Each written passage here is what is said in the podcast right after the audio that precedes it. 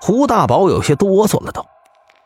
呃，十三，我咋感觉这后背发凉呢？这些石门很古怪，小心一点，千万不要触碰。我皱着眉头，围着石门转了一圈，在确定了这个大密室里头只有这五个石门以后，我才稍微放心了一点。刘家从来没有见过这些东西，害怕的同时还挺好奇的。他悄悄往前走了一步，竟然用手摸了一下石门。那一瞬间，他啊的一声惨叫，好疼！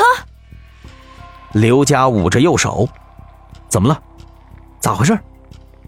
我急忙上前查看，发现他的手在流血。胡大宝慌张的脱下衣服，将他的手包住了。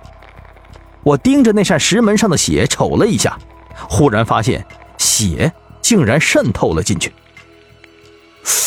不好，这石门恐怕就是你的！我大惊失色，什么？开啥玩笑啊？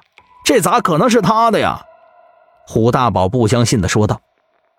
我立马解释说道：“你还记得吗？那死去的四个人，恐怕他们都被祭祀了。”我指着那四个人皮说道：“胡大宝一听，盯着刘家很是紧张。其实从头到尾，这一切都是阴谋。有五个人是注定要被用于祭祀的。”刘家也很害怕，他急忙往后退了几步。十三，你该不会是说，剩下一个门是专门为刘家准备的吧？胡大宝这会儿反应过来了，我点了点头。心头很沉重，这一切到底是为什么呢？五道石门又是干什么用的呀？隐藏在这学校后的乱坟岗与猎鬼人是否有关系呢？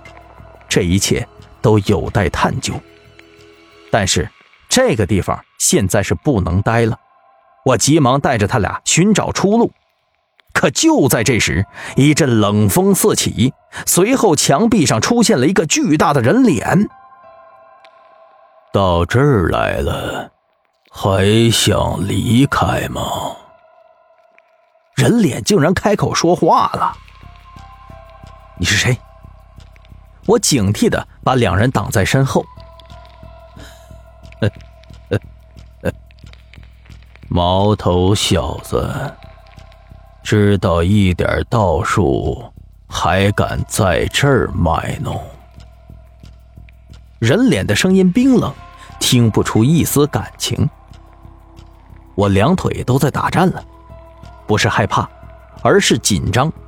我从来都没遇到过这么邪门的东西。而与此同时，我好像想起了什么，不由得惊呼说道：“你是守护八门之一的阴将吧？”